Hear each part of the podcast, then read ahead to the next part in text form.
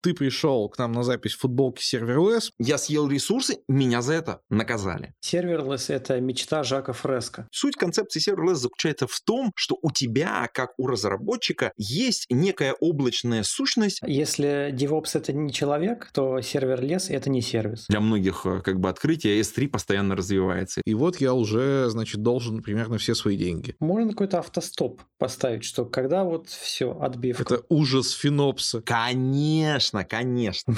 У меня всегда потолок. Потолок. Это хорош, ты хорош.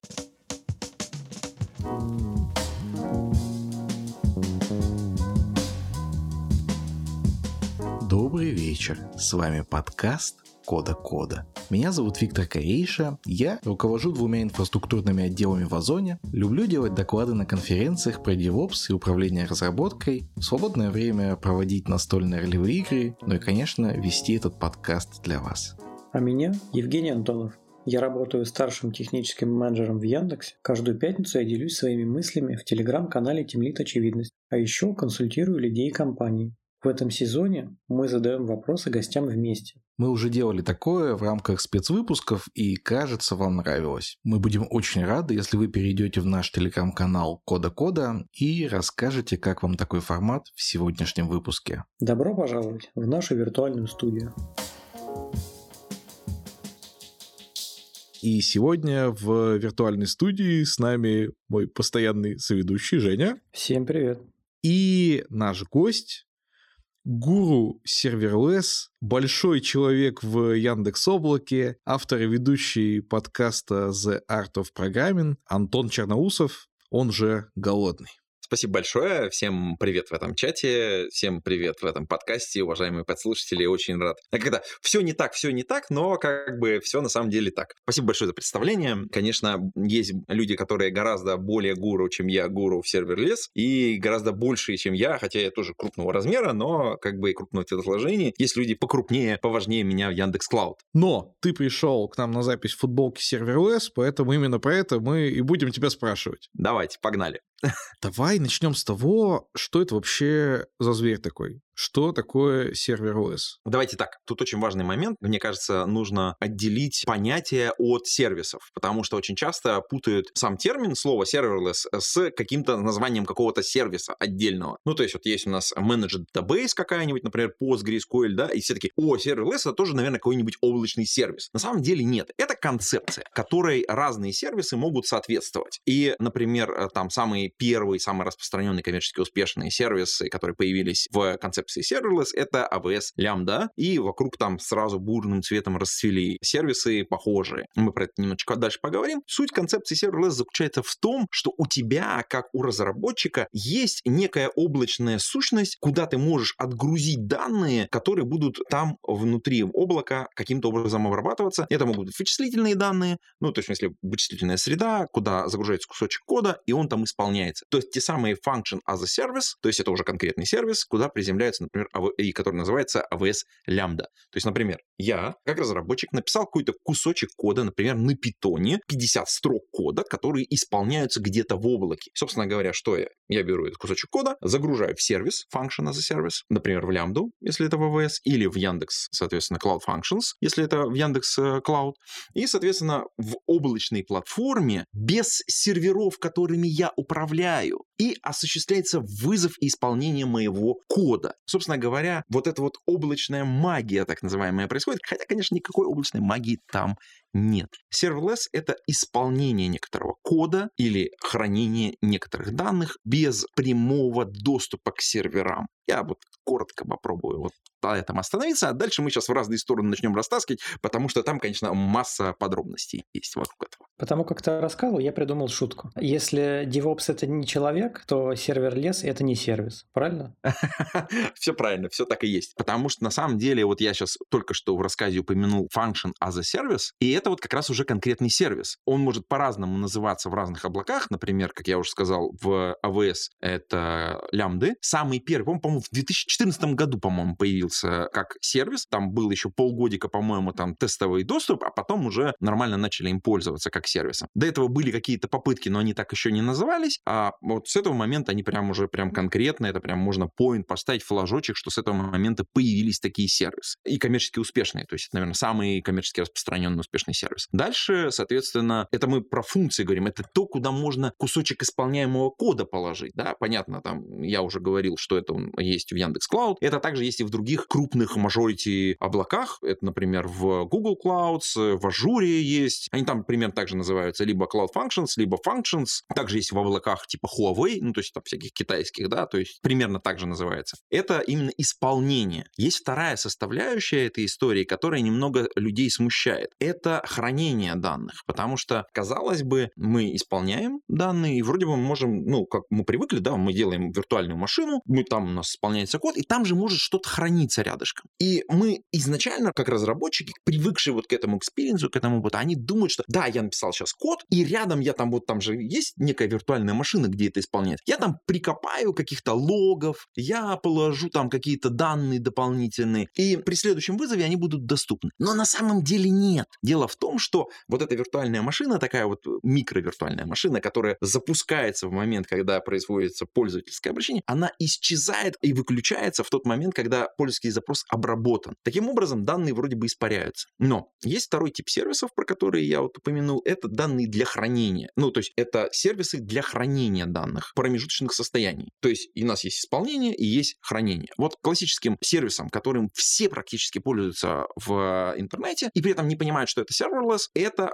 Object Storage или S3 хранилище. Оно является serverless. Это второй сервис, самый распространенный во всем мире, которым все тоже пользуются. Там есть разные его реализации, но тем не менее. Там между запусками функций можно хранить данные. То есть это какое-то хранилище, условно говоря. И такого типа сервисов тоже достаточно много. Они по-разному могут называться. Там есть базы данных промежуточные, они уже и хранят, и исполняют какой-то кусочек кода. Ну, то есть там уже дальше масса нюансов, про это мы можем отдельно поговорить. Ну вот их два направления такие. Исполняем, храним. И есть какое-то промежуточное. Самое важное, что и в том и в другом случае мы никогда не имеем прямого доступа к серверам, на которых это исполняется. Мы их не настраиваем, мы их не апдейтим, мы их не обновляем, мы не отвечаем за их защиту. Мы получаем из коробки работающий сервис. Ну, грубо говоря, дырочка, в которую мы что-то как вот как монетка вот в автомате мы что-то туда вбросили, она там и играет музыка. Вот, по сути дела, вот так выглядит любой серверлess-сервис с точки зрения его работы снаружи.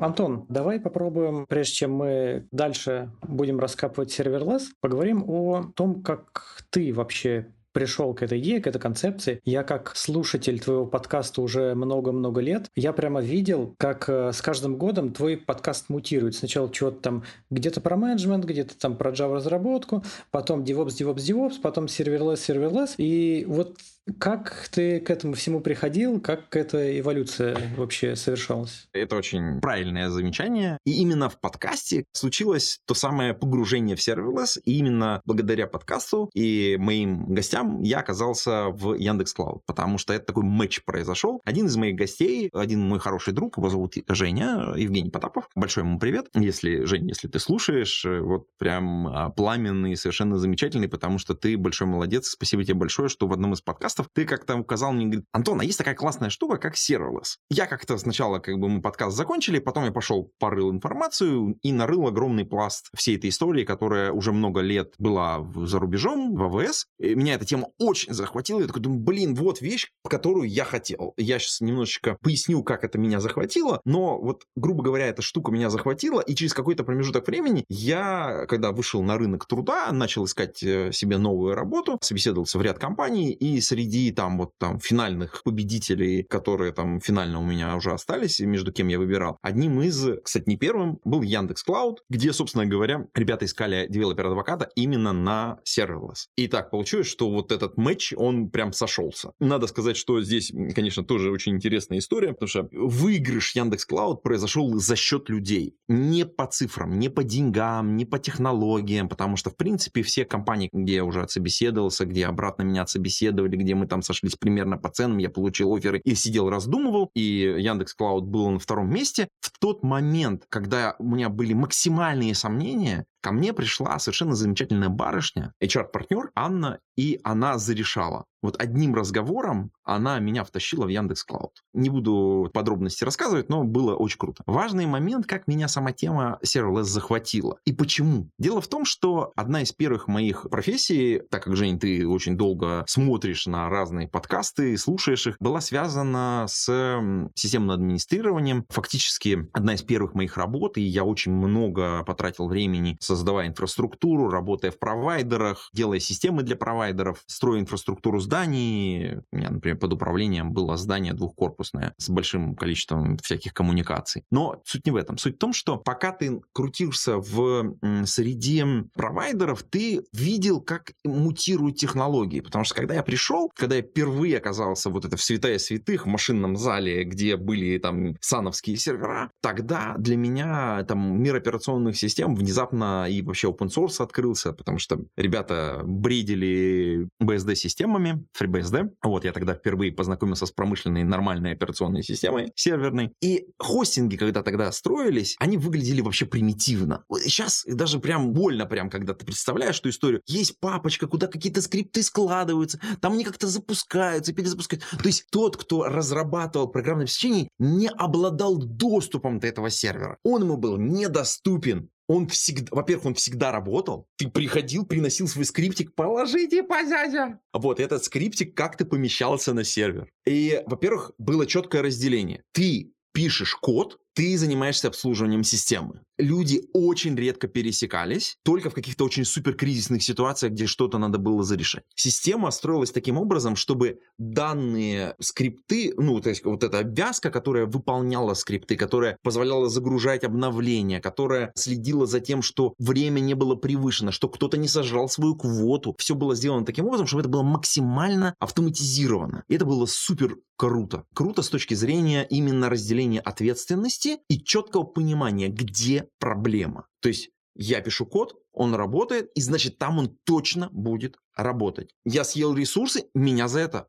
наказали. И я понимаю, за что меня наказали. Пришел пользователь, а я ему не обеспечил должный уровень доступа к ресурсам, я виноват, мне надо переделать систему или в новый сервер переселить какие-то количество людей. Так вот, вот эта вся история, она такая допотопная, но мы с serverless, по сути дела, это реинкарнация подхода только на более высоком, более крутом уровне. Такой новый виток, условно говоря. Мы еще раз заходим на эту историю, когда, по сути дела, я написал кусок кода, я сказал, вот он есть, вот мои переменные, которые лежат в секретном хранилище. Пожалуйста, запустите его, когда по адресу придет обращение пользователя. И система автоматически берет мой код, прикрепляет переменные и ждет запроса пользователя. И в момент, когда он происходит, происходит запуск этого кода и его выполнения. Собственно говоря, вот эта сама базовая идея меня так захватила. Это ностальгия, которая меня прям накрыла в этот момент. И все, я просто погрузился в это во все. Поэтому для меня это был супер важный старт. Конечно, там много других нюансов. Если сейчас там послушать, например, человек, который занимается serverless базами данных, он скажет, он вообще будет рассказывать совершенно другую историю, потому что у него это будет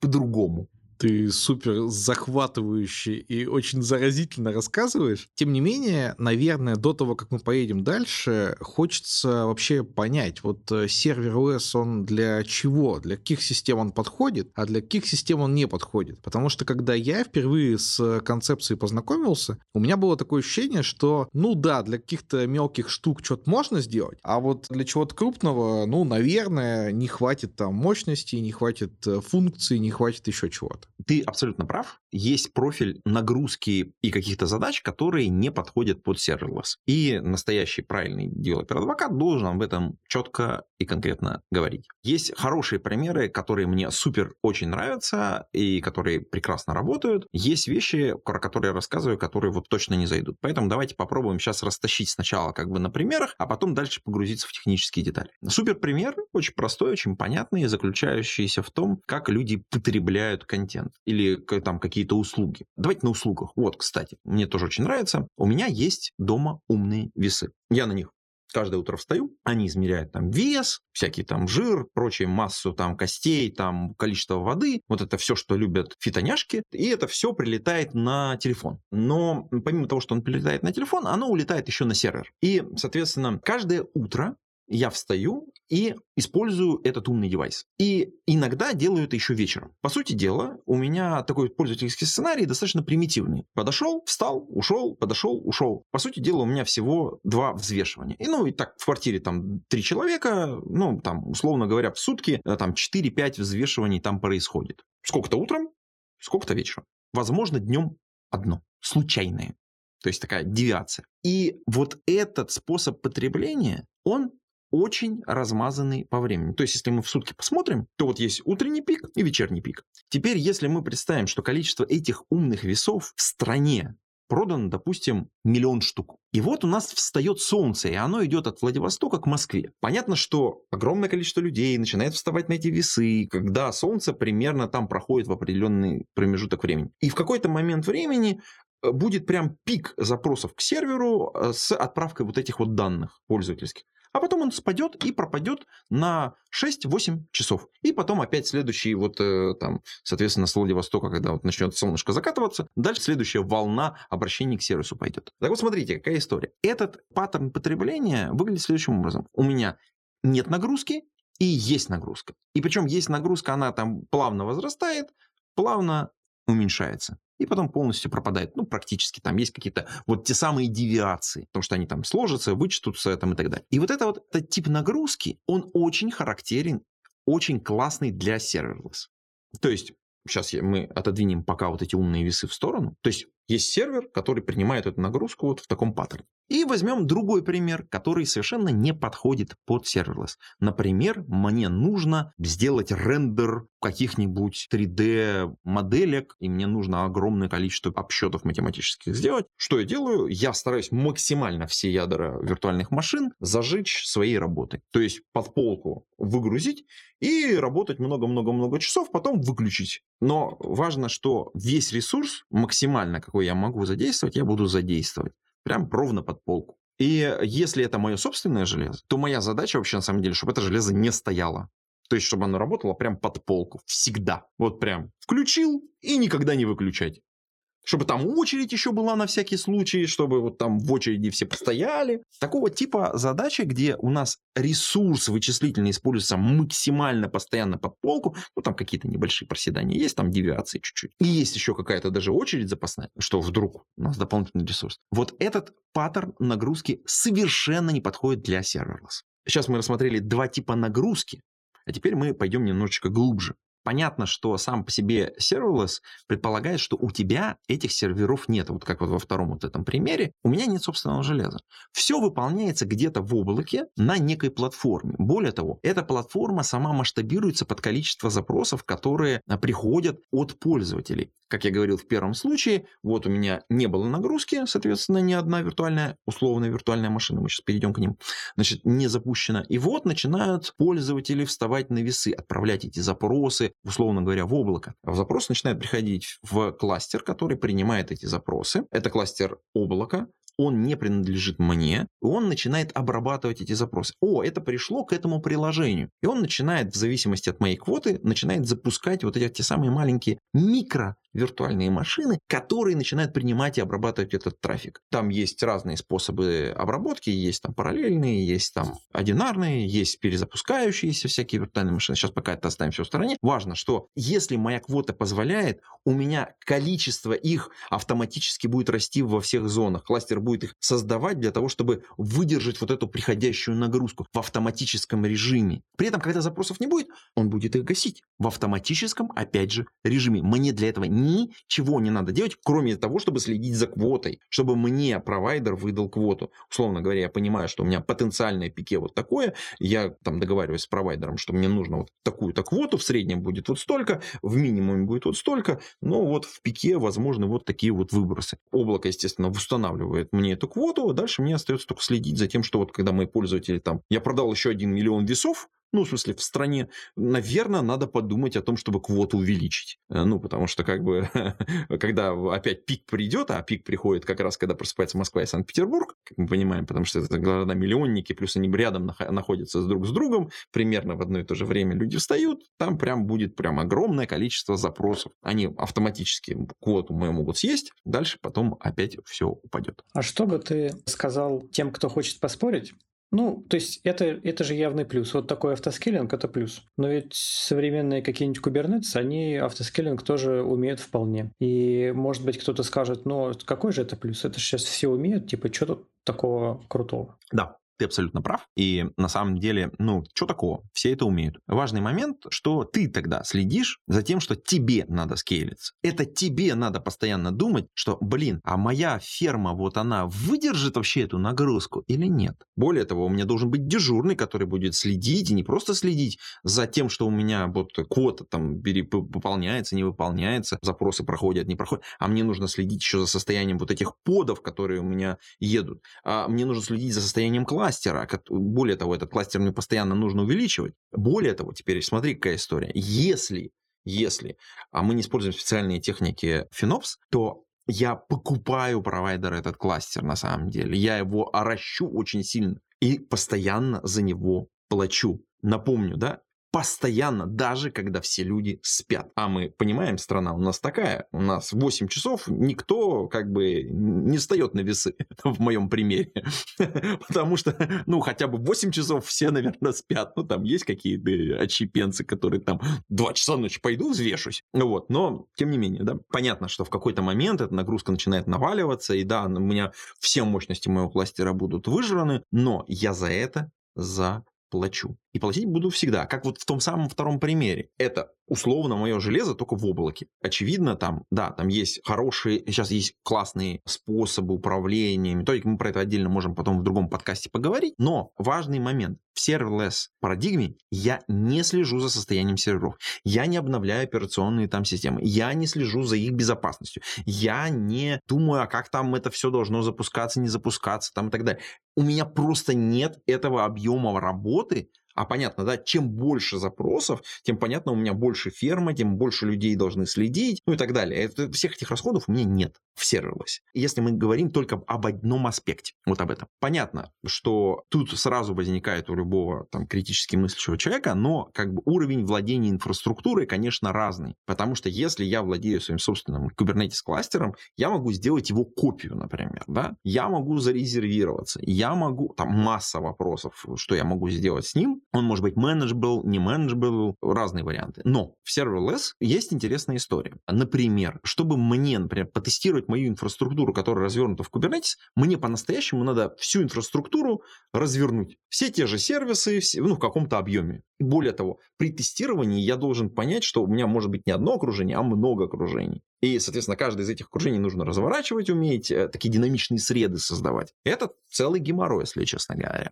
Там тоже есть много интересных подходов, и ребята вообще молодцы, за последние пару лет очень сильно продвинулись в этой теме. А в Serverless выглядит история следующим образом. У меня нет инфраструктуры. Чтобы мне сделать копию моей текущей инфраструктуры, мне нужно просто Terraform файлик запустить, он просто отработает, и там вся инфраструктура будет создана. При всем при этом я не буду платить за нее на самом деле практически никаких денег, ну там мы про деньги отдельно можем поговорить, я начинаю платить в тот момент, когда туда поступает нагрузка. То есть, когда я эту систему загружаю входящими данными, потому что она основана на некоторых входящих событиях.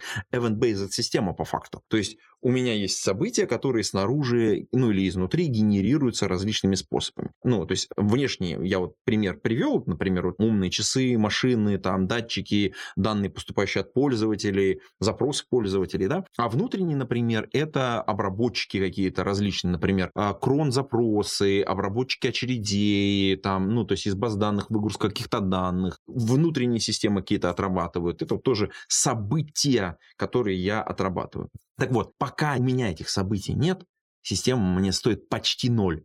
Почти ноль мы почти отдельно поговорим. Почему потом? Давайте сейчас. Вот смотрите. Я, помните, в самом начале я сказал, что серверлесс сервисы, они, ну, условно, условно двух видов условно двух видов, да, это те, которые исполняют что-то, ну, типа функций, прям конкретно выполняются. Например, триггер, это, ну, который срабатывает на что-то, это исполнение. Он вызывает, как правило, в конце функцию какую-то. Функция исполняемая штука. За вызов функции вы заплатите какую-то копеечку, ну, небольшую там. За миллион вызовов вы заплатите там сколько-то рублей. Но дальше, смотрите, какая история. Есть сервисы для хранения. Это Object Storage. Там мы платим за то, что мы храним. То есть за то, что вот именно объем данных, который там находится, плюс за трафик. Ну, за трафик везде надо платить, но это как бы отдельная история, да? Сколько-то за загрузку, сколько-то за выгрузку. И причем там разные уровни существуют. Это чистое хранение, да? Есть еще такой полуформат, когда у меня есть serverless база данных, когда у меня и хранение, и обработка внутри сразу происходит.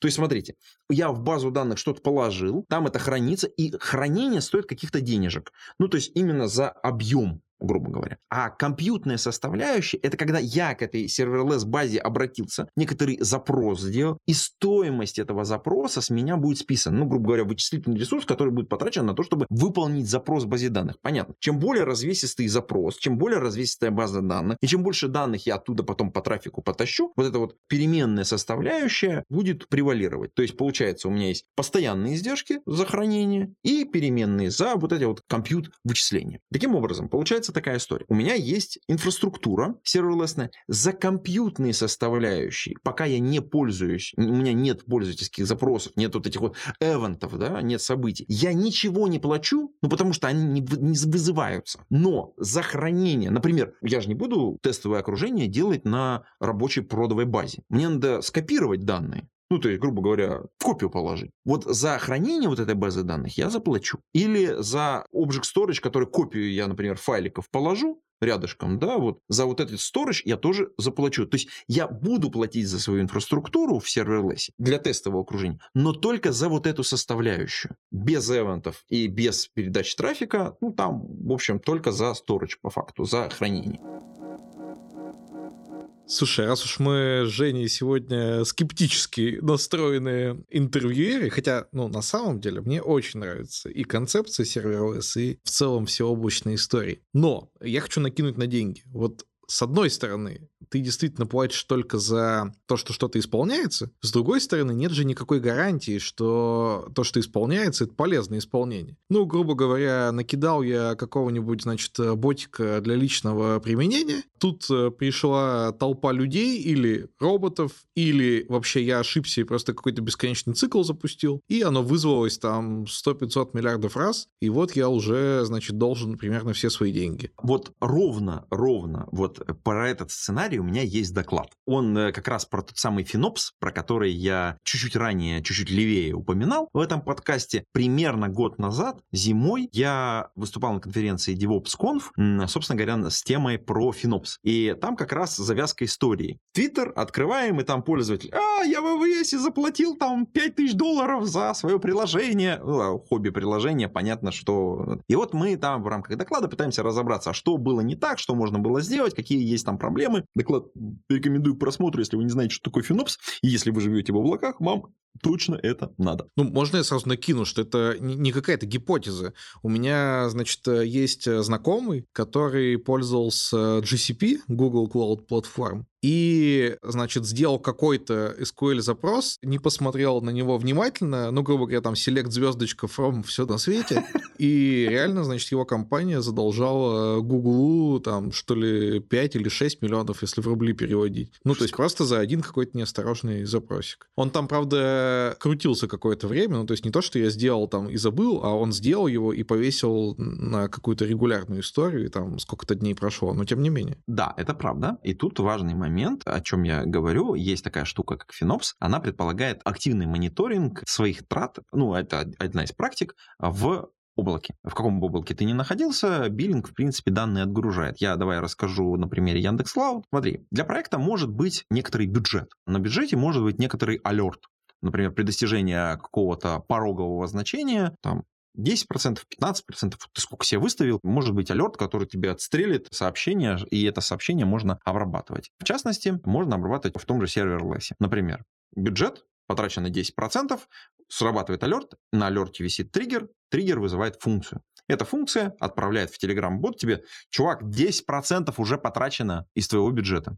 15% алерт, сообщение в бот, а у тебя, например, сидит, э, ну, у тебя, у тебя же компания, и вот в компании у тебя есть человек, который такой, типа, блин, 10% потратили. Ну, ладно, 10% сегодня, типа, 20 число, нормально. 15%, 20%. Что, что происходит? Нам уже надо суетиться. То есть, что-то мы это быстро-быстро начали тратить деньги.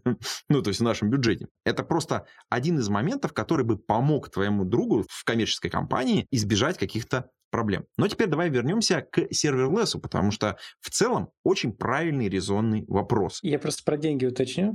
А если эти алерт приходит, пока я сплю, и там 10%, 15%, 20%, можно какой-то автостоп поставить, что когда вот все, отбивка. Это ужас финопса. Конечно, конечно, можно, естественно. Я вот как раз и к этому вел. У меня есть пример на гитхабе для автостопа серверлесного функция. Там, правда, я виртуальные машины останавливаю, ну, просто потому что самый частый сценарий как раз именно с виртуальными машинами, которые там начинают трафик жрать. Но э, ничто не мешает тебе что-то другое сделать с этим совсем. Это первое. То есть есть пример на гитхабе, к этому же докладу можно пойти, его там посмотреть, он там тривиальный, как ты копейки, короче. Можно прикрепить к своему там телеграм-боту, алерт-системе, там переписать по свою инфраструктуру, там все вообще настолько просто, насколько возможно. Теперь второе. А, важный момент, как я говорил, про квоты. Тут интересный момент. Квоты, ну, когда мы говорим про serverless, это очень важная составляющая твоей работы. Например, каждый вызов функции стоит какую-то маленькую копеечку денег. И у каждого сервиса свои разные квоты есть. Вообще облако не заинтересовано, чтобы ни одно облако на самом деле, ну, по крайней мере, вот тех людей, про которые я знаю, чтобы клиент разорился. Ну, потому что это бессмысленно, он уйдет, потом какие-то долги, вообще какой-то геморрой. Поэтому лимиты всегда выставлены достаточно низко. То есть в принципе, нажрать можно, но, но не критично каких-то денег. И если там самые примитивные как бы, способы использовать, то, в общем, ничего с тобой не случится. Более того, для pet-проектов, соответственно, практически во всех облаках, э, это я дополнительно говорю, есть э, такая история, как фритир. Например, в Яндекс Клауде там что-то несколько миллионов функций каждый месяц, пожалуйста, они тебя обновляются бесплатно. То есть, если у тебя там какой-то маленький бот, им пользуешься только ты, у тебя там есть одна функция, которую ты вызываешь раз в день, день, как бы ты можешь квоту занизить, ну и там у тебя там, например, два триггера, триггер тоже вызов функции, параллельно может быть там 2-3, квоту выставляешь в 3 вместо 10, и все, и как бы у тебя уже, ну, одновременно просто в дырочку никто не просунется, ну, то есть как бы там не влезьте туда, потому что за этим следит кластер, и он такой типа, подождите, в очередь, котенький нету, он там будет бросать тебе в логи сообщения, что да-да-да, превышена квота, превышена квота, поэтому не обработан, не обработан запрос, а обратно пользователю, который пришел, будет отбиваться, что типа нет. Собственно говоря, это со стороны пользователя надо уже как-то обрабатывать эту историю. Важный момент. Есть способы, которые позволяют тебе достаточно серьезно обезопаситься. То есть, во-первых, квоты, во-вторых, различного рода мониторинги, в том числе и практики FinOps. Вот я считаю, это две ключевых важных штуки, которые помогают избежать вот этой вот истории с большими счетами. Но надо понимать, что на самом деле, даже используя вот эти вот две штуки, можно действительно серьезно обкосячиться и выстрелить себе в колено. Ну, то есть, например, неправильно настроен различные там мониторинги, и у тебя неправильный адский запрос э, в базу данных. Например, у нас есть database, Яндекс database, внутри которой у тебя хранится много-много разных данных. И у тебя очень страшный многоэтажный запрос, который у тебя вызывается каждую минуту. Он у тебя один, ну, поэтому он в поту всегда пролазит. Но у тебя он настолько сложный, что при пересчете вот эта вычислительная составляющая, которая обрабатывается, ну, денежка, которая тебе, с тебя спишется именно за вычисление на огромном кластере, на, по большому списку данных, он, ну, просто дорого тебе каждый запрос стоит. Вот если так, то действительно можно выстрелить. Но для этого, как бы, тут есть, во-первых, надо потестировать, там дальше обложиться всякими штуками. Ну, это вот, в общем, отдельные практики работы с сервером лес базами данных. А есть какой-то способ узнать? Ну вот написал какой-то запрос, сколько я сейчас потрачу денег? Там есть э, формула, по которой это можно пересчитать, можно потестировать, по-моему, эту историю. Слушай, вот сейчас врать не буду, но ребята в этом направлении, по-моему, всякое разное подготовили. В документации эта вся история описана. Давай так, я вот не поручусь, насколько, если готовый пример, который возьмется обсчитать твои данные, проблема в том, что, смотри, вот, например, select звездочка from там какая-нибудь табличка, мы же не знаем, сколько сколько у тебя там данных, ну, на самом деле. А за то, чтобы вот выбрать все эти данные, мы возьмем денег. Ну, потому что чем больше, соответственно, у тебя база данных, тем больше у тебя там данных там лежит, это очевидно. Поэтому, естественно, применяются всякие разные практики, а сделайте типа пагинацию, а не берите больше, чем столько-то. Ну, то есть это, опять же, любой человек, который живет в облаках с, большим, с большими данными, которые распределены, он про это знает, что, блин, ну нельзя select все как бы из таблички. Ну, надо там брать там по тысяче, например, там, или там по сколько, сколько я могу проживать в рамках своего пайплайна, да, условно говоря. И вот эта вот там эмпирическая составляющая, она там очень быстро находится обходится. То есть ты там по 10 мало, по 5 тысяч много, там типа на страничке можно 300, плюс еще, ну там если пагинация там делается, плюс еще мне в запас надо, чтобы если пользователь быстро кликать будет, там типа я там еще там 500 положу на всякий случай, да, ну вот там 700 записей взял, положил их отправил пользователю, да, и следующий, следующий квант, когда там 500 уже а, отэтовались, э, он следующий забросит. Кэшировать опять же можно, ну там сейчас, окей, мы там уйдем в дебри, но примерно все, что наработано, это важный момент, все, что до этого было сообществом наработано при работе с распределенными системами, вообще все один в один применяется в serverless. Вот в чистом виде практически. Поэтому то есть здесь практики прям один в один. В общем, надо учить детей мыть руки перед едой и не делать селект звездочка. селект звездочка, да. Ну, кстати, есть такая задачка со звездочкой. Сейчас вот задачка со звездочкой. Посмотрите, у вас есть база данных. Давай так, нас же слушают технически подкованные чуваки. Да? Вот смотрите, вот у вас есть база данных, у вас есть табличка, она большая, распределенная. Вы не знаете, сколько в ней ну, технически записей. И вам надо выбрать одну случайную запись в этой табличке. Вот подумайте, как это сделать. Вот простая, супер простая задача, на самом деле. Но как только вы начинаете думать в этих терминах, так, случайно, она распределенная, а как не это, то есть первый лобовой подход, да, я же могу, в принципе, посчитать, сколько, ну, там, глупый, но тем не менее, да, я могу посчитать, сколько у меня там всего записей, взять рандом и взять какую-то запись, да, ну, как-нибудь так. А могу по-другому, могу заранее правильно организовать данные, чтобы они там были, там, например, UAD там как-нибудь правильно сделаны, и потом уже там туды-сюды. Но в любом случае давайте оставим это для наших подслушателей, которые могут э, поставить на паузу и развлечься. Вспомнить, как это взять одну случайную запись в распределенной базе данных. Ну и давай не будем учить людей делать ордер by random, потому что да, да, да, да, да, да. Такой вот, вот, вот, вот, вот, это правильно, да. Ну ты правильно понимаешь, понимаешь, куда я клоню, да?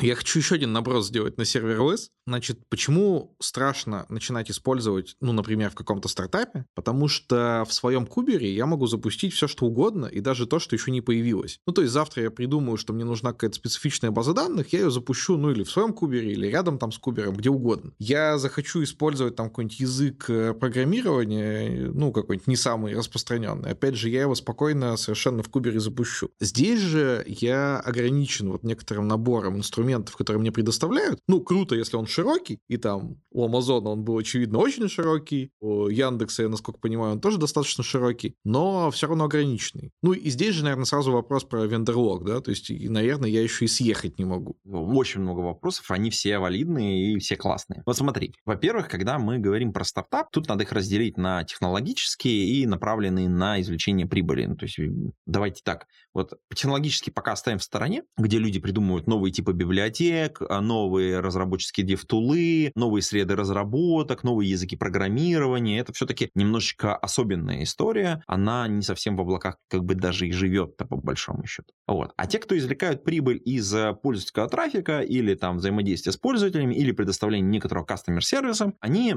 на чем основаны? Нужно зайти с самого начала. Понятно, что у тебя есть пользователи, которые приходят делать какую-то работу свою, условно говоря, в твоем сервисе и получать некоторый профит. Ты за выполнение этой работы берешь какую-то денежку. Ну, понятно, у тебя там разная может быть модель продажи, там фримиум, не фримиум, там это отдельная история, мы про это сейчас не говорим, но мы говорим про вот что. У нас есть технический пользователь, который может нам принести деньги. Значит, соответственно, каждый пользователь, выполняя какой-то тип работы, а у нас их в нашем сервисе ограниченное количество, особенно в стартапе, когда мы начинаем делать, мы фокусируемся на чем-то. Это наша главная задача. Нам нужно сфокусироваться на чем-то и сделать какую-то одну штуку просто идеально. Ну или там набор каких-то штук, какой-то пэкэдж. Да? Так вот, когда я делаю какие-то вещи, я должен понимать, сколько они мне стоят. В сервер лес посчитать, сколько мне стоит сделать один тип работы, это расплюнуть. Почему? Потому что вызов функции стоит какую-то денежку. Вызов API Gateway стоит какую-то денежку. Отправление файлика из Object Storage стоит какую-то денежку. Хранение в базе данных запрос стоит какую-то денежку. Копеечки, там, десятые, сотни, тысячные доли копеек. Но их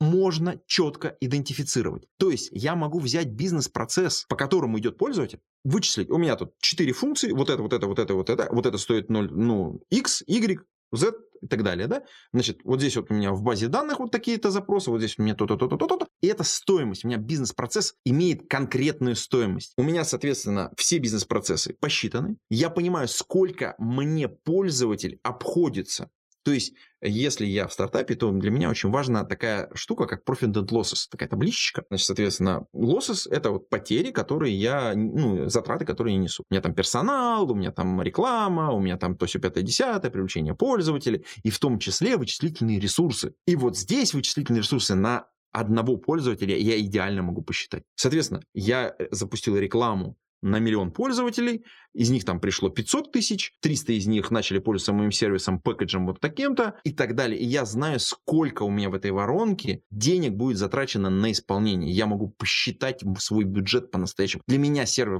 как для стартапера, идеальная штука. То есть это механизм, в котором я точно понимаю, сколько мне нужно сейчас найти денег, как у меня должна сформироваться программа, сколько у меня будет стоить вызов любой функции в моей программе, сколько миллионов пользователей ее вызовут, каким образом, ну и там дальше, я начинаю фокусироваться на, по-настоящему на бизнес-показателях. Для меня это важнее. Мне не нужно заниматься там, э, там разворачивать кубернетис кластеры, еще что-то. Нет, мне нужно обслуживать пользователей, давать им пользу и получать за это деньги. Это что касается меня как стартапера. Итак, если мы возвращаемся к нашим стартаперам. Их задача, как я говорил в начале подкаста, не заключается в том, чтобы настраивать сервера, выкатывать кубернетис кластера, мигрировать данные, заниматься вот этим всем масштабированием, следить за этим за всем. Их задача заключается в том, чтобы написать бизнес-логику, тут те самые функции, построить бизнес-процесс, то есть обработки пользовательских запросов, вот этих эвентов, которые поступают в систему, посчитать стоимость, ну, то есть вот э, каждого элемента внутри вот этой схемы бизнес-процесса и понимая эту стоимость, заложить ее в свои расходы и, условно говоря, дальше строить бизнес-модель, которая удовлетворяет внеш... снаружи внешних пользователей и приносит им деньги. Они могут фокусироваться именно на бизнесе. Это если мы говорим про стартаперов, которые занимаются обслуживанием кастомеров. Соответственно, такая вот история. Но понятно, что как бы это ну, одна из составляющих. А нет ли при разработке именно логики, ты говоришь, что вот, ну, о железе не думайте, думайте о логике. Нет ли при разработке логики каких-то дополнительных накладных расходов в связи со спецификой серверлес? Потому что кажется, он что, вот такой вот какой-то сильно stateless, который сильнее stateless, чем мы привыкли. Это правда, да. Вот ты упомянул совершенно замечательное слово stateless, да. Старательно не вводил этот термин в наш подкаст, но тем не менее он прозвучал. А действительно, каждая функция, которая запускается в облаке, правильно правильно написанная, она должна быть stateless. То есть не содержать состояние. Грубо говоря, когда следующий запрос придет, чтобы можно было запустить, чтобы она идеально масштабировалась, грубо говоря, чтобы подходила под модель обработки. И для того, чтобы она правильно обрабатывалась, тебе необходимо писать так свой код, чтобы промежуточные состояния вот в этой бизнес-схеме где-то хранить в специальных хранилищах. Например, как я уже упоминал, да, можно хранить в Object Storage какие-то кусочки данных, можно отправлять в очереди. И это, кстати, один из паттернов работы, когда ты в одну, например, функцию функцию принимаешь данные, там фильтруешь, обрабатываешь, и дальше отправляешь их, например, для дальнейшей обработки в очередь. А из очереди воркеры разбирают, соответственно, уже и уже финальную какую-то работу с этой, с этой историей делают.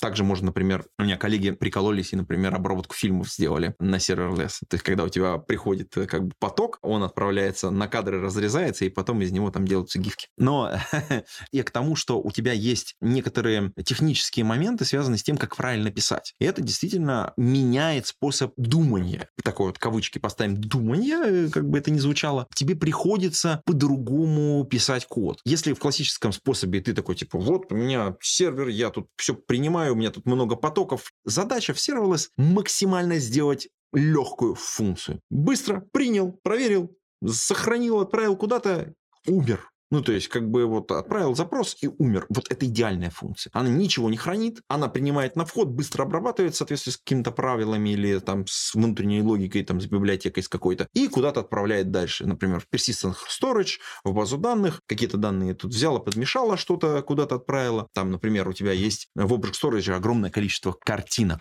Перед Новым годом тебе нужно взять их всех, не знаю, бубенчики какие-нибудь там привешать, да, и вот у тебя там бежит функция по этому Object Storage, такая типа, уху, мы все эти сейчас отдельно э, файлики с этим. Берем файлик, лепим шаблон, отправляем в другой бакет. Умираем. Просыпаемся, новый объект, э, новый шаблон, сохраняем, умираем. И вот они такие Причем, чем дешевле она сделана, в смысле с точки зрения объема потребления памяти, чем меньше она времени исполняется, чем меньше трафика жрет, соответственно, тем тебе с точки зрения экономической модели это выгоднее. То есть ты начинаешь думать совершенно про другие вещи. То есть как сделать? Короче, легче, быстрее. В этом смысле, например, там тяжелые языки программирования начинают проигрывать. Тяжелые именно на старте. Например, когда мы говорим про мой любимый язык программирования Java, например, он в serverless е, ну, так себе, хотя он там на, на определенных типах задач очень-очень классно работает. Раз мы про языки начали говорить, то понятно, что те интерпретируемые языки очень коротенькие, быстро выполняемые, начинают здесь побеждать. И если мы посмотрим на статистику зарубежных, там топ языков э, для разработки serverless, то мы увидим, видим, что на первом месте там JavaScript. Ну, в кавычках TypeScript, потому что как бы это вот оно, это мама, папа, оно и как бы есть. Дальше на втором месте у них Python, и дальше там все остальные там с большим отрывом. Более того, эти интерпретируемые языки программирования, их можно еще и разгонять с точки зрения оптимизировать, с точки зрения платформы, быстрее их запускать, прогревать там и так далее. Этим все занимаются. Если мы посмотрим на языки программирования в России, то мы увидим эту картину примерно похожей. Интерпретируемые языки занимают первое второе место, только у нас они поменены. У нас первое место занимает Python или Python, как правильно говорить, а второе уже JavaScript. Был один, ровно один квартал, когда JavaScript перепрыгнул Python Python. Uh, да, собственно говоря, и занимал первое место. Ровно один квартал. Именно в этот квартал я выступал на конференции Кодфест. И такой прям перед выступлением, такой типа, вот, наша статистика теперь точно такая же, как она за рубежом. Вот, смотрите, типа, какие языки программирования, с каким отрывом, кто там. А как раз JavaScript чуть-чуть питончик обогнал. Но через квартал питон такой, подержи мое пиво. И откатил все обратно. Так вот, это важный момент. Важно, что сложные языки программирования не используют в функциях. Точнее, используют, но по-другому. Мы к этому вернемся. Сейчас важная история. У нас в России вот этот перекос, связанный с питоном, он связан с тем, что прежде всего serverless используют и предпочитают, прежде всего на него смотрят именно различного рода DevOps специалисты, специалисты по автоматизации работы с облаками, потому что у тебя инфраструктура уже живет в облаке. То есть как бы это всякие системные штуки, которые можно подвигать, поделать, пооптимизировать оптимизировать какие-то истории, это с одной стороны. С другой стороны, у нас вот это вот наследие питона, Python, оно достаточно большое, у нас большое комьюнити вокруг этого всего, и, ну, JavaScript, он реально как бы просто на втором месте. А вот тот выброс, который случился, возвращаясь к вопросу Виктора, он был связан с тем, что съезжали ребята из АВС в российские клауды. И там огромное количество вещей было написано на JavaScript, и они такие, типа, опа, и они тут тот самый прирост сделали. Но потом такие, наш, подождите, и обратно отыграли. Значит, соответственно, это вопрос про привязку к сервисам и вопрос, можно ли съехать. Можно, но это может быть больно, если вы используете суперспецифичные какие-то вещи, которые невозможны. Просто взять и перетащить. У нас были кейсы, когда ребята мигрировали из AWS в Яндекс Cloud, не переписав ни одной строчки в своем коде, но, правда, переписав способ деплоя, потому что нужно было по-другому деплоиться, там, понятно, всю обвязку им приходилось переэтовать. Понятно, есть сервисы, которые мы стараемся делать, чтобы они там были совместимы, например, вот Cloud Functions, у них api очень сильно совместимая с AWS. Там в какой-то момент момент где-то они там кусочками расходятся, но это практически незаметно. В, IDB написан специальный слой для работы с документными базами данных. Это AWS документ API, которая, собственно говоря, базу данных можно фактически вот она в серверлесс варианте можно взять и перетащить фактически. И API там совместимая. То есть, соответственно, как бы если у тебя функции плюс документная база данных, то, по сути дела, ты раз, хоп, и перенес. Ну, API Gateway там тоже это, по сути дела, по факту совместимая история. Вот. Понятно, когда ты начинаешь копаться сильно дальше, то у тебя там есть нюансы, что-то есть, чего-то нет, там по фичам надо смотреть. Потому что основные базовые элементы были поддержаны, а дальше уже, ну, понятно, там уже люди разъезжаются очень сильно. Это так же, как с S3 сейчас э, для многих э, как бы открытие, S3 постоянно развивается. S3 в смысле как бы storage, он, там тоже появляется много разных классных фичей, ты иногда на них смотришь, ты думаешь, блин, я хочу, чтобы у нас в Яндекс.Клауде тоже эта фича появилась. И приходишь к людям, они такие говорят, подожди, подожди, у нас огромный бэклог того, что нужно было еще поддержать. И ты такой, блин, а как бы мне вот, вот, вот с этой вот классной фичей, вот чтобы она появилась, потому что она для серверлесса очень, очень классная. Но иногда прям очень классные штуки ребят затаскивают, и я с большим удовольствием смотрю на апдейты, которые в том числе в S3 происходят. Хотя один из самых стабильных сервисов, там что там меняться? Ну, файлики, файлики отдаются и отдаются. У меня короткий вброс про S3 и переезды, потому что надо помнить, что переезд — это еще довольно много денежек, потому да. что пока данные лежат, ты за них платишь 2 копейки. Но когда ты их э, скачиваешь через полмира, ты за них платишь нормально так денег. Да, это правда, но там как бы люди не считались деньгами с точки зрения... Ну, там другие вопросы решали, честно говоря. Это вопрос доступности данных. И, кстати, с точки зрения FinOps, это один из серьезных вопросов. Если у тебя много зон и доступность данных между зонами, между отдельными элементами стоит каких-то денег, это нужно очень сильно учитывать. И в последнее время стала популярная история жить в несколько облаков, когда у тебя инфраструктура живет и в одном, и во втором облаке, и, например, у тебя есть резервная какая-то инфраструктура во втором облаке, то нужно обязательно учитывать вот стоимость трафика, который между этими облаками будет курировать, и в случае, там, если вы делаете какие-то бэкапы, например, облачные в другой storage. Это тоже нужно, конечно же, обязательно учитывать. Ты абсолютно прав, это будет стоить серьезных денег. Да. Слушайте, а давайте двинемся немножко к безопасности. Я человек, как немного травмирован в свое время информационной безопасностью. Мне вот интересно, допустим, делаю я какое-то приложение, и я храню, может быть, какие-то, ну, в серверлess. Может быть, захочу хранить платежные данные клиентов, там, медицинские данные. По-хорошему, для этого же требуются всякие сертификации, PCI DSS, и там в стеке вот с кучу-кучу всего. Как э, с этим обходится в serverless е? Ну, тут надо говорить не только про serverless, а вообще про все облако, но мы отдельно сейчас э, про serverless Яндекс Cloud е поговорим. Э, вообще, когда проводится такого рода аудит, он, как правило, состоит из нескольких частей. Все облако сразу никто не, не сертифицирует. Всегда сертифицируют некоторый subset сервисов. И вот если мы там пойдем на список сервисов, которые у нас сертифицированы, то, например, один из первых таких крупных, ну, не первый, конечно, один из первых крупных сертификаций, которая была там в 2018 году, это я точно уже помню, по PCI DSS, она как раз включала уже в себя ряд сервисов из э, экосистемы serverless. Это были API Gateway, это были Cloud Functions. API Gateway, ну, соответственно, это через что можно там прятать, условно говоря, свою инфраструктуру зачем. Это так образно для наших слушателей. Data Streams — это, собственно говоря, потоки данных, которые мы отправляем. VDB, Яндекс Database э, в тот момент. Object Storage, соответственно, Message Queue — это, соответственно, очереди, которые мы, с помощью которых мы можем передавать данные между отдельными функциями. И в тот момент только-только вот была история, это serverless контейнеры вот только-только-только там вот теплиться начали. При всем при этом, если мы посмотрим на там российские оценки, то вот у нас есть там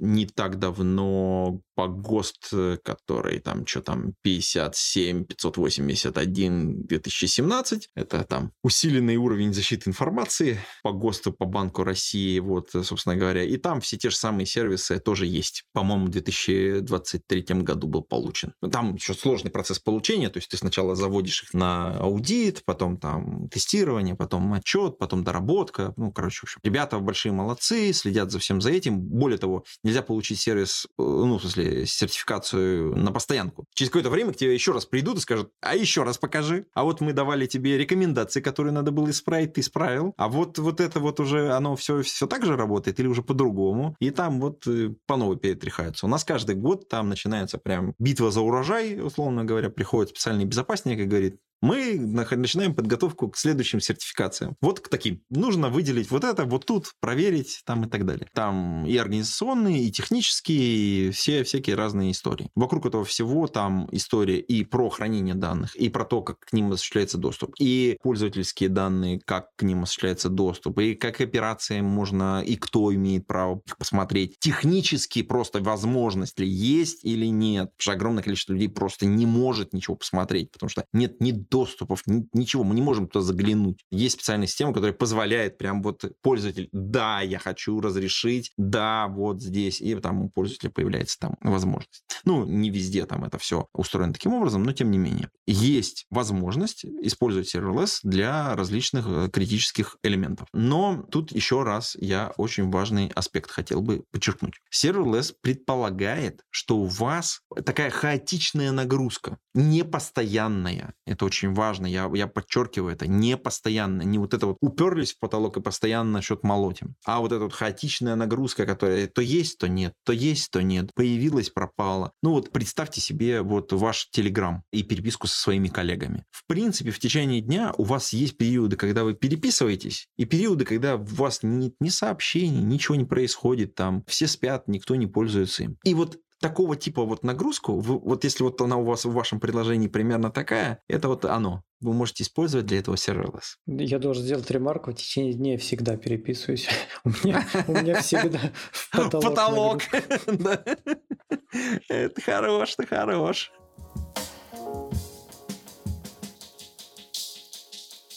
Я все же хочу к истории с безопасностью получить от тебя ответ немножко более приземленный, потому что ты ответил для таких больших дядек сертификация, там э, какие-то критические данные и так далее. Насколько легко, используя сервер OS, выстрелить себе в ногу и случайно, значит, выставить какие-нибудь пользовательские данные наружу? Ну, потому что когда ты настраиваешь какой-нибудь свой сервер, это прям супер легко, если ты, ну, специально этим не занимаешься. Ты поставил какой-нибудь ПО, в нем какая-нибудь здоровенная там дыра, какой-нибудь управляющий порт, про который ты знать не знал. Вот. Пароль там админ-админ, значит, на этом, естественно, ПО стоит. Вот. И твои данные улетают вообще элементарно. Вот я помню, когда я только начинал свой путь вообще в IT, а мой сервер это был, значит, железный ящик под столом, э, как и, наверное, у большинства людей, кто тогда этим занимался. Что-то у нас в безопасности, да? Да, естественно, ну, как бы мне нужен был почтовый сервис, я ставлю туда там постфикс, мне нужен там еще что-нибудь, я еще что-то ставлю. Ну, естественно, через неделю, я не знаю, все мои данные там куда-то улетели, что-то там на нем запустилось, тогда майнеров не было. Вот, но, в общем, ничего Спамеры хорошего там были, не было. Спамеры. Спамеры были, да. Короче, насколько легко выстрелить себе в ногу, насколько надо большим быть профессионалом, чтобы этого не сделать? Тут надо сделать ремарку. Вот, вот мы сейчас, наши подслушатели этого не видят, а вот мы общаемся в таком, в китайском стиле, когда у нас есть окошечки, и мы на друг друга смотрим вот виртуально, так сказать, у нас студия. У меня на стене э, рисунок. На этом рисунке, соответственно, фразы. Я сейчас одну из них зацитирую. Безопасность – дело коллективное. Вот. Собственно говоря, когда мы говорим про serverless, надо очень четко понимать, что там есть две части и три типа ответственности. Часть платформы, часть пользовательская. И три типа ответственности. Персонально, которая лежит на облаке, персональная, которая лежит на разработчике, и некоторая коллективная. Что касается облака, тут все понятно. Сервисы, если мы в serverless э, какие-то, значит, соответственно, мы запускаем, как я говорил, микровиртуальные машины, мы за нее отвечаем, чтобы в ней не было уязвимостей. А если мы нашли, мы должны быстро ее исправить и обновить все те виртуальные машины, которые запускаются. То есть в нашей фабрике, где много-много-много тысяч, 100 тысяч виртуальных машин регулярно запускается, они, кстати, так как они регулярно запускаются, они быстро все обновятся. Ну, то есть, грубо говоря, ты новую вкинул, они там в фабрике все обновятся, потому что запросы обработались и умерли. Когда мы их выпускаем, это суперстабильная штука. Там ее тестируют, обновляют, там проверяют, библиотеки какие там должны быть, и тоже сетуют. Это вопрос нашей безопасности, безопасности облака. Это у всех, у всех облаков, которые делают serverless, выглядит точно так же. Есть безопасность уровня клиента, где клиент сам что-то делает. Например, в Object Storage я положил, сделал бакет и положил туда персональные данные пользователя и сделал его публичным. Кто за это отвечает? Понятно, за это отвечает клиент, потому что это ты положил данные и сделал их публичными чтобы до них можно было снаружи доступиться. То есть про это, это его зона ответственности. Есть какие-то совместные истории, сейчас пока не будем про это э, как бы исследовать, но смотрите, важный момент. Есть моменты при разработке, которые нужно учитывать, но большинство из них это практики, которые уже есть в компании разработчика. То есть смотрите, в Object Storage ну, не новая штука. Очевидно, там есть, во-первых, откуда к нему можно доступаться, как можно там правила безопасности настроить доступы, из каких сетей можно к нему ходить, если а нужно ли вообще делать его публичным, нужно ли хранить эти данные открытыми, а может быть они должны быть зашифрованные, там, ну, всяческие там и так далее. Политики безопасности, которые, в принципе, в компании должны были бы быть. Теперь смотрите, пример. Например, у нас есть логи. Вот мы предоставляем возможность вам написать логи. Мы эти логи понесем и сложим туда, куда вы скажете. Хотите в базу данных, мы отправим их в базу данных. Хотите в Object Storage, мы положим их в Object Storage. Мы предоставили вам механизм, но дальше какие данные вы туда положите в эти логи, будет зависеть от вас. По дороге мы за них отвечаем. Но вот то, что вы в них сложили, например, сложили ли вы в эти логи данные пользователя? Или вы их как-то поправили специальным образом, чтобы они были спрятаны, условно говоря, зашифрованы. А есть вещи, которые мы делаем совместно. Например, мы разрабатываем сервисы, например, хранения паролей. И мы, с одной стороны, делаем сервис, но для того, чтобы вы им начали пользоваться, мы делаем все инструменты, которые помогают делать. Например, у нас есть такой замечательный, замечательный сервис, как Logbox. Можно, например, всякие пароли сохранить, в, соответственно, в логбоксе, и потом в конкретных функциях уже, чтобы там конкретно там разработчик не имел прямого там логина, пароля от базы данных, например, да. Есть они где-то там лежат, он просто говорит, вот такое вот, вот название взять из такого-то ключа. Они вот при выполнении программы будут туда подставлены с нашей стороны. Как бы такая совместная история. Более того, они там версионируются, там все хитро сделано, тоже там, сертифицировано там 10 раз по дороге. Потому что это ключи, это прям все, все, всех очень волнует вся эта история. Как только разработчик начинает использовать те сервисы безопасности, которые мы предоставляем, и начинает пользоваться теми практиками, которые мы рекомендуем, например, есть аудит Trails. Это возможность оценить,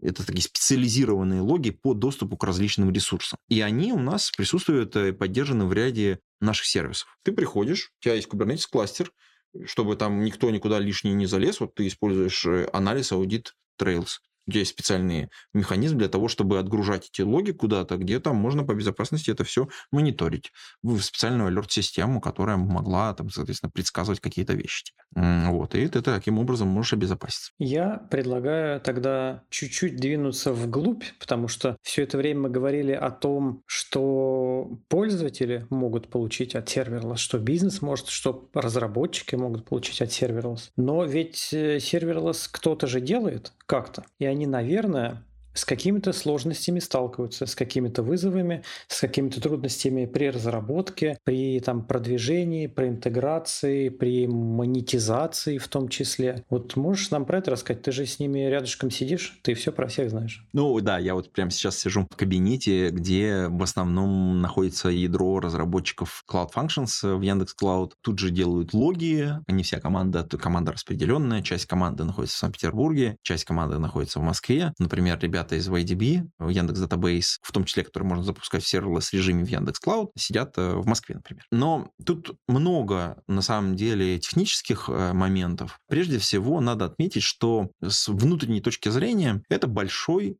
кластер, точнее, не один кластер, которым нужно управлять, которыми команда распределенная, большой распределенный сервис, который на самом деле зависит от огромного количества сервисов. Сервисы построены на сервисах. Мы, например, мы делаем функции и сами их используем. То есть у нас такой докфудинг происходит. Например, API Gateway сервис, который я описывал, он под капотом использует тоже функции. Или, например, триггеры. Они запускают функции. Например, есть сервисы, которые связаны, например, с передачей данных. Например, у нас есть такой сервис, Data Transfer, и внутри него встроена возможность, например, мутировать данные в момент передачи из одной базы данных в другую. И там используется функция тоже, то есть такая интеграция. Object Storage, про который мы сегодня упоминали, к нему тоже есть возможность прикрутить триггеры и, соответственно, оттуда запускать функции. То есть это вот такая интеграция в разные сервисы то есть их надо прорастить. Соответственно, это такая вот сложная организационная работа с каждым компонентом поработать. Есть компоненты, которые мы делаем для всего облака. Например, Cloud Logging, который мы делаем, по сути дела, сейчас постепенно расползается по всем сервисам. То есть Cloud Logging, он сделан в серверлессе, и он постепенно-постепенно по всему Яндекс Клауду расползается, заменяя предыдущую разработку. Есть еще масса других как бы технических особенностей организационных. Если мы говорим про проблемы, с которыми приходится сталкиваться, или даже с вызовами, давай не проблемы, а вызовы, то мы всегда работаем над двумя очень важными задачами. Задача номер один – это задача, в которой постоянно требуется придумывать очень какие-то интересные способы работы. И главная эта задача – это задача холодного старта. Что это такое? Технически опишу ее таким образом. Я приводил этот пример в начале нашего подкаста про весы. Так вот, в момент, когда пользовательский запрос то есть от этих весов, отправился к функции, которая находится в Яндекс.Клауде, допустим, эта функция на самом деле не запущена. Она начнет запускаться в момент, когда запрос дойдет до вот этого управляющего кластера. То есть, когда запрос поступит в систему. Если до этого функция не вызывалась, была выключена полностью, то с момента, когда запрос пришел, до момента, когда он будет обработан, вот это время называется время холодного старта. Грубо говоря, нужно достать кусочек кода, довести его до кластера вычислительного, где есть фабрика с виртуальными машинами, подставить его в виртуальную машину, и когда там все стартануло, туда э, польский запрос передать. По сути дела, задача, которую решает инженерная, которую решает команда Serverless, сократить это время. При этом не потратив большое количество вычислительных ресурсов. То есть там есть ряд оптимизаций. Давайте про некоторые я расскажу. Они лежат на поверхности. Как только вы начнете про них думать, ты скажете, а, ну это что-то что, ну, вроде бы легко сделать, но на самом деле непросто. Например, я вам сказал, что есть разные рантаймы, то есть это разные языки программирования, на которых можно программировать те самые функции. Python, JavaScript, Go там и так далее. Это тот самый рантайм, который запускается. Условно говоря, у меня могут быть виртуальные машины с Python, могут быть виртуальные машины с JavaScript, с Go. И если я знаю примерное распределение, то я могу заранее подготовить какие-то виртуальные машины, которые бы уже были бы включены стояли бы ну, под парами, чтобы туда осталось только код подставить, условно говоря, пользовательский. Представляете, насколько мы сокращаем время запуска? То есть, по сути дела, у нас уже готовая, ну, она суспенд немножечко, да? Причем виртуальные машины же разные. Мы можем заказать для нашей функции маленькую виртуальную машину 128 мегабит. Или там, например, 512. Очень большая разница. Соответственно, мы можем разные пулы сделать этих машин, которые уже подготовлены. Или, когда у нас они кончились, мы тогда можем брать базовую 64 и туда накатывать нужное количество памяти дополнительное. То есть, понятно, когда у нас заранее подготовленный пул, время у нас сокращается. Это вот первая оптимизация. Дальше. Мы можем часто используемый код, который регулярно вызывается, по нашей статистике он какой-то накопленный, мы можем его к кластерам подтащить поближе, чтобы он был ближе к памяти находился. И тогда, соответственно, нам не придется его из большого сториджа откуда-то нести, а он будет прямо рядышком. Соответственно, чем чаще мы пользуемся нашими функциями, тем, соответственно, опять же, время уменьшается. На поверхности вроде бы лежит, но это уже нужно. Здесь какой-то сторож, здесь какой-то это, здесь какую-то очередь, здесь какой-то там пул, здесь нужно копить статистику. Ну и понятно, что за каждым, за всем, за любым улучшением стоит огромная работа, которую надо делать. И, в частности, вот э, на моих глазах просто происходила эта история пару лет назад, когда Amazon сделал прогреваемые рантаймы и ускорил запуск для JavaScript и для Python. Ребята такие посидели, такие, там зимой реинвент происходит, это крупнейшая конференция Амазона, значит, они там это выкатывают, наши такие, о, интересно. И э, к лету, соответственно, наши придумали, как это сделать то же самое, и вот, чтобы паритет был э, по скорости запуска. Поэтому мы за конкурентную, так сказать, разведку тоже нужно вести, смотреть, пользоваться сервисами, посмотреть, какие, что, чем пользуются, пользователи не пользуются, есть какой-то интерес, нет какого-то интереса там и так далее. Это вот такие вот инженерные задачи регулярно возникают. Ну, а говоря о конкурентном давлении, как считаешь, в России сейчас чуть меньше в сфере серверлесс чувствуется конкурентное давление с тех пор, как некоторые крупные серверлесс-провайдеры не очень-то работают в России? Тут надо очень важную штуку сказать. Понятно, что уход AWS, он, конечно, очень сильно бустанул serverless разработку в России, потребление. Потому что те, кто хотели пользоваться serverless, они пришли к нам, мигрировали, и мигрируя к нам, они принесли к нам новые требования. Нам нужно вот это, мы хотим вот так. Это, это очень круто на самом деле было, потому что эти пользовательские запросы – это супер важная штука. С этим всегда надо работать. Это с одной стороны. С другой стороны, это очень сильно увеличило видимость serverless в сообществе. Они такие, блин, serverless можно делать в России, но это дорого. Поэтому количество провайдеров именно там, которые там, в России производят serverless, в общем-то, их по большому счету нет. Это, по сути дела, только мы это и делаем. Ну, там есть э, купленная от Huawei платформа у нас в Сбербанке, там ребята то что-то делают. Я думаю, что их надо там отдельно позвать, чтобы они рассказали, какие интересные штуки они делают. Надо будет, мне кажется, отдельно где-то с ними поговорить на эту тему. Потому что там тоже тоже может быть что-то интересное под капотом происходит, про что мы практически сейчас на рынке не видим или не слышим. Они используют готовые сервисы из платформы Huawei, или, ну, там, есть open source решения для serverless, которые ребят подключают, но вот полноценную самостоятельную разработку, по-моему, кроме нас особо-то никто и не делает. Ну, вот я вот говорю, знаю, что ребята, соответственно, в Сбербанке кое-что делают, ну, там это надо отдельно их попытать, как только вот они там публично начнут выступать и рассказывать, как они это делают, потому что не просто там включили open source коробку или там вендора какого-то, а вот как они самостоятельно это все разрабатывают, это будет интересно. Но тут важный момент, мы действительно видим за этим некое будущее, и мы этим занимаемся. Ну, раз уж мы заговорили про будущее, давай в широком смысле про него поговорим. Вот еще там, ну сколько, лет пять назад сервер-OS это ну вот практически то, что мы вначале перечислили. S3, лямбда-функции, ну и немножечко managed database. И то там далеко не все. Вот, сегодня, вот если открыть там AWS, ну вот я очень рекомендую нашим слушателям просто попробовать ради интереса. Там какое-то бесконечное количество вообще неизвестно чего, в этом еще надо разбираться, что это все такое. Они движутся очень-очень-очень активно. То есть если мы последний реинвент посмотрим, который вот почти год назад уже был, то там примерно в каждой второй, каждой третьей презентации был кусок про serverless какие нужно еще вот э, доказательства того, что э, куда вся индустрия движется. АВС самый крупный провайдер в этом направлении. Список их э, сервисов, конечно, гигантский. Мы точно не будем делать все сервисы, потому что у нас просто нет рынка потребителей для вот того многообразия, которое есть. Но и мы точно будем делать все те сервисы, которые необходимы для того, чтобы удовлетворить потребности наших пользователей. Весь базовый набор сейчас сделан, но мы продолжаем какие-то вещи выпускать. Например, вот в этом году, в сентябре, вот буквально совсем недавно, на нашей конференции, которая была, мы начали анонсировали новый serverless-сервис. Postbox. Э, для рассылки регулярных почтовых сообщений в serverless стиле. Вот ты говорил про почтовые сервера, которые, блин, ну, мне там сломают, еще что-то, вот это все, блин, что-то там утекет. Вот, а тут как раз вот есть возможность в serverless варианте регулярные какие-то сообщеньки отправлять пользователям. Ну, например, там, типа, вы сменили пароль, вот ваш пин-код, проверьте там для двухфакторной авторизации. Такие регулярные транзакционные какие-то письма, которые можно будет присылать. Пока это, по-моему, в technical preview, но под капотом там ребята работают. Интересно, как оно со спамом будет работать. Потому что и, и спамер, и спам. Там подключена команда, которая умеет с этим работать. Да-да-да. А, а иногда же бывает, ну ты не спамишь, ну просто тебя там пометили несколько раз, э, что ты спамер, и тебя почтовик уже типа сам спам определяет. Вот мне кажется, это супер какая-то такая нетривиальная задача будет. Давайте так, я сейчас спекулирую, но вот представьте себе крупного почтового провайдера. У нас их там по пальцам можно пересчитать, но тем не менее. Вот у любого из них есть специальная команда, которая сидит и за всеми этими друг другом трет. Типа, вот, исключите нас из спам-списков, вот, уберите наших вот этих.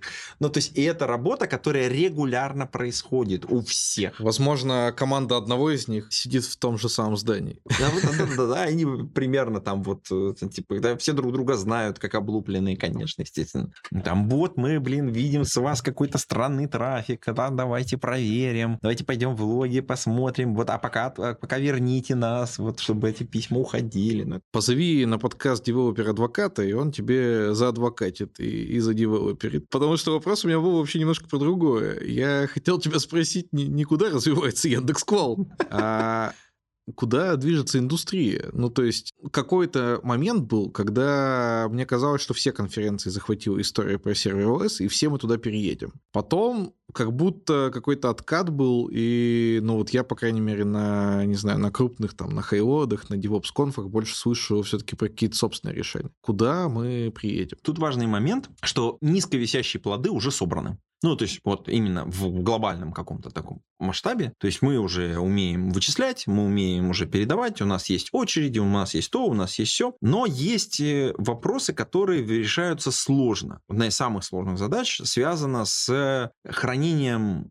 данных с точки зрения баз данных. Базы данных все еще, к которым мы привыкли и хотим видеть с точки зрения пользовательского, ну, то есть девелоперского интерфейса, они все не serverless. А люди хотят. Например, люди хотят интерфейс Postgres, потому что привыкли к Postgres. Мы хотим, чтобы у нас был Postgres. И вот пока Postgres не будет в serverless варианте, все будут смотреть э, глазом, такие типа, ну вот, у вас есть serverless база данных, но это же не Postgres, который мы любим, там 20 лет его там ростим у себя экспертизу, хотелось бы ее переиспользовать. И если как вернуться к re:Invent у, который показатель на самом деле и маркер, то вообще вот этот вот крен в базах данных, которые все должны стать serverless, он там прослеживается. Это сильное заявление. Давайте мы его пометим, что это как бы потолочные данные, и здесь кавычки надо поставить. Вообще базы данных идут туда. В целом примерно все Кто-то просто придумывает пользовательский интерфейс, то есть они берут, значит, api условно говоря, и, ну, грубо говоря, делают некоторую прослойку. А кто-то прям переписывает полностью какие-то базы данных, кто-то делает сразу базу данных, которая будет жить в serverless варианте. И таких уже много. Ну, то есть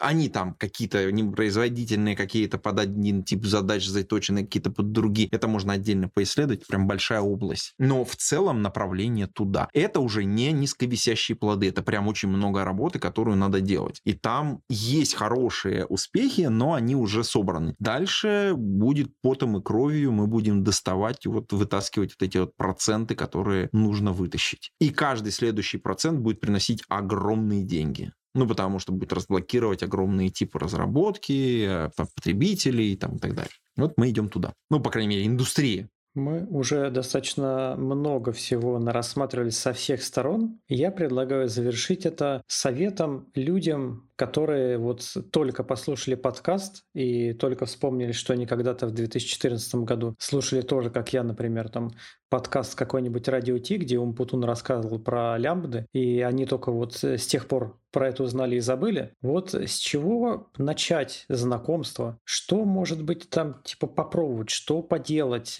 чего, наоборот, не надо делать, если ты начинающий? Что надо сделать? Смотрите, если вы испытываете некоторую неясную тоску и любовь и предрасположенность к использованию Яндекс Клауд, как я, например, то можно прийти к нам и воспользоваться фритиром. Создать не бизнес-аккаунт, но фритир каждый месяц восполняется, и огромное количество моих разработчиков завели pet-проекты на серверлess. Не нужно свой сервер, не нужно там что-то обновлять, если ты пользуешься, то платишь, не пользуешься, не платишь. Это очень круто. Ну, причем как бы там во фритир еще входит и S3 и все остальное. Значит, что можно сделать, что можно попробовать? Есть несколько простых pet-проектов, которые можно очень быстро запустить в serverless и попробовать, как это все живет. Самое первое, самое простенькое, это какая-нибудь хранилка или там генерилка QR-кодов или там сокращалка урлов. Сделать такое вот что-то супер простое. Ну, вообще тривиальное. У тебя есть база данных, где-то что-то у тебя хранится. У тебя есть есть э, это сокращалка, условно говоря, где у тебя соответствие ставится, условно говоря, это одна функция. И одна функция, которая вот отправляет туда, отправляет обратно. И страничка с двумя полями. В общем, проект выходного дня. В серверлессе делается тривиально, как бы, ну, за пару часов примерно. При этом вы там разберетесь сразу, где хранить в Object Storage, там эти вот HTML-странички, э, где база данных, например, в IDB, где вы одну табличку сделаете, и вы напишите одну-две функции на питоне, например, да? Python тривиальный язык. В общем, собственно говоря, best second choice, ну, как, как говорят некоторые товарищи, да, в копилку потребителей Python а, в Яндекс Cloud функциях. Значит, соответственно, это простенький пример. Дальше вы можете сделать что-то более сложное. Например, вы можете сделать Telegram-бота. Это, это тоже ничего сложного нету. Вам нужно будет прийти в Telegram, там есть бот Fuzzer, сказать, я хочу сделать Telegram-бота, пишите его название, получаете название, получаете API-токен, и дальше делаете там по инструкции, условно говоря, заводите бота в Яндекс Cloud. Тоже ничего сложного. У вас будет функция например, для того, чтобы принимать пользовательские запросы из э, Телеграма, которая будет отправлять, например, обратно котика. Котика вы можете сложить тоже в Object Storage. Вот. И там таким образом вы свяжете внешние приложения уже с э, инфраструктурой внутри. Уже хоп, как это может вам помочь? Одно и второе. Например, вы работаете в компании, в которой вы занимаетесь дежурствами. Вы можете сделать бота, который вам будет генерировать, например, графики или присылать ссылочки, там, например, об текущей аварии или текущем состоянии серверов или присылать вам список серверов, вы будете отправлять в Телеграме, нажимать кнопочку. Вот мне, например, нужно вот с этого сервера текущую нагрузку. И он вам будет присылать циферку. Тривиальная вроде бы штука, но вы так погрузитесь в ту самую культуру чат-опс, которая так вы оп, и немножечко оживите свою работу и своих коллег подключите к этой истории. Возможно, вы все вместе сделаете такой маленький проект, который будет жить у вас и в облаке, не требовать ресурсов от компании потребления, при этом он облегчит вашу работу как специалистов внутри облака. Можно сделать навык Алисы, но это отдельно, мы, я думаю, мы про это как-нибудь отдельно поговорим. Я просто не мог э, не сказать, тоже попутно придумал еще одну шутку. Вот, скорее всего, ее мало кто поймет, и даже слушатели не все смотрели это видео. Короче, мне кажется, что серверлесс — это мечта Жака Фреско. Вот если вы когда-нибудь смотрели в Ютубе Жака Фреско, он же примерно такие идеи и выдвигал. Типа не надо иметь свой автомобиль, который ты пока спишь, значит, ты не едешь на работу, он у тебя просто стоит припаркованный, он там место занимает, типа никто не использует, а надо иметь такие шарит автомобили, которые вот э, ты пока едешь, он там твой, другой кто-нибудь подошел, там типа сел, он, он в него поехал. И получается, вот, мне кажется, если бы Жак Фреско дожил, он бы э, порадовался такой идее. Мы на самом деле же за окном-то видим в крупных городах. Я вот переехал когда в Санкт-Петербург, я несколько лет тут живу, и, в общем, я не купил здесь машину. Я продал ее в Иркутске, у нас было там две в Санкт-Петербурге не купил. Э, почему? Потому что вот э, развитость инфраструктуры и житье в большом городе, вот оно не очень сильно способствует появлению там, машины. Ну, есть, правда, нюансы. Если у тебя там жена не беременна, потому что когда жена беременна, там, машину под жопой надо иметь. Когда у тебя не дети, которые у тебя там на пять разных кружков ходят, и тебе нужно заниматься логистикой, там вот этих посадить, этого здесь собрать, этого туда отвезти. На это с такси очень неудобно. То есть, грубо говоря, это паттерн нагрузки. Поэтому очень-очень э, правильная шутка, очень хорошая, да. Возможно, кому-то из наших дорогих слушателей покажется, что мы задали не все вопросы, и про сервер можно было бы еще поговорить. И для таких проницательных ребят я открою тайну, что вообще-то мы для Антона подготовили список вопросов, и из тех, которые мы скинули ему заранее, мы прошли, ну, чуть больше половины. И то, в общем, не все, далеко не все. Поэтому если вдруг вам очень понравилась эта тема, и Антон как гость, и вы хотите продолжение, то, может быть, кто знает, может быть, когда-нибудь мы сделаем вторую часть. Присылайте, пожалуйста, свои вопросы, что вы хотите знать про сервер OS. Может быть, мы можем поковыряться в кишках чуть побольше, потому что сегодня мы только-только коснулись этой темы. Хотя, ну, очень хочется. Вот мне очень хочется. Ну а на сегодня на этом все. С нами был Антон Черноусов. А, пейте кофе, пишите Java. До скорой встречи. Ну и постоянные ведущие. Я, Виктор Корейша. И я, Евгений Антонов. Всем пока. Пока-пока. Пока. -пока. пока.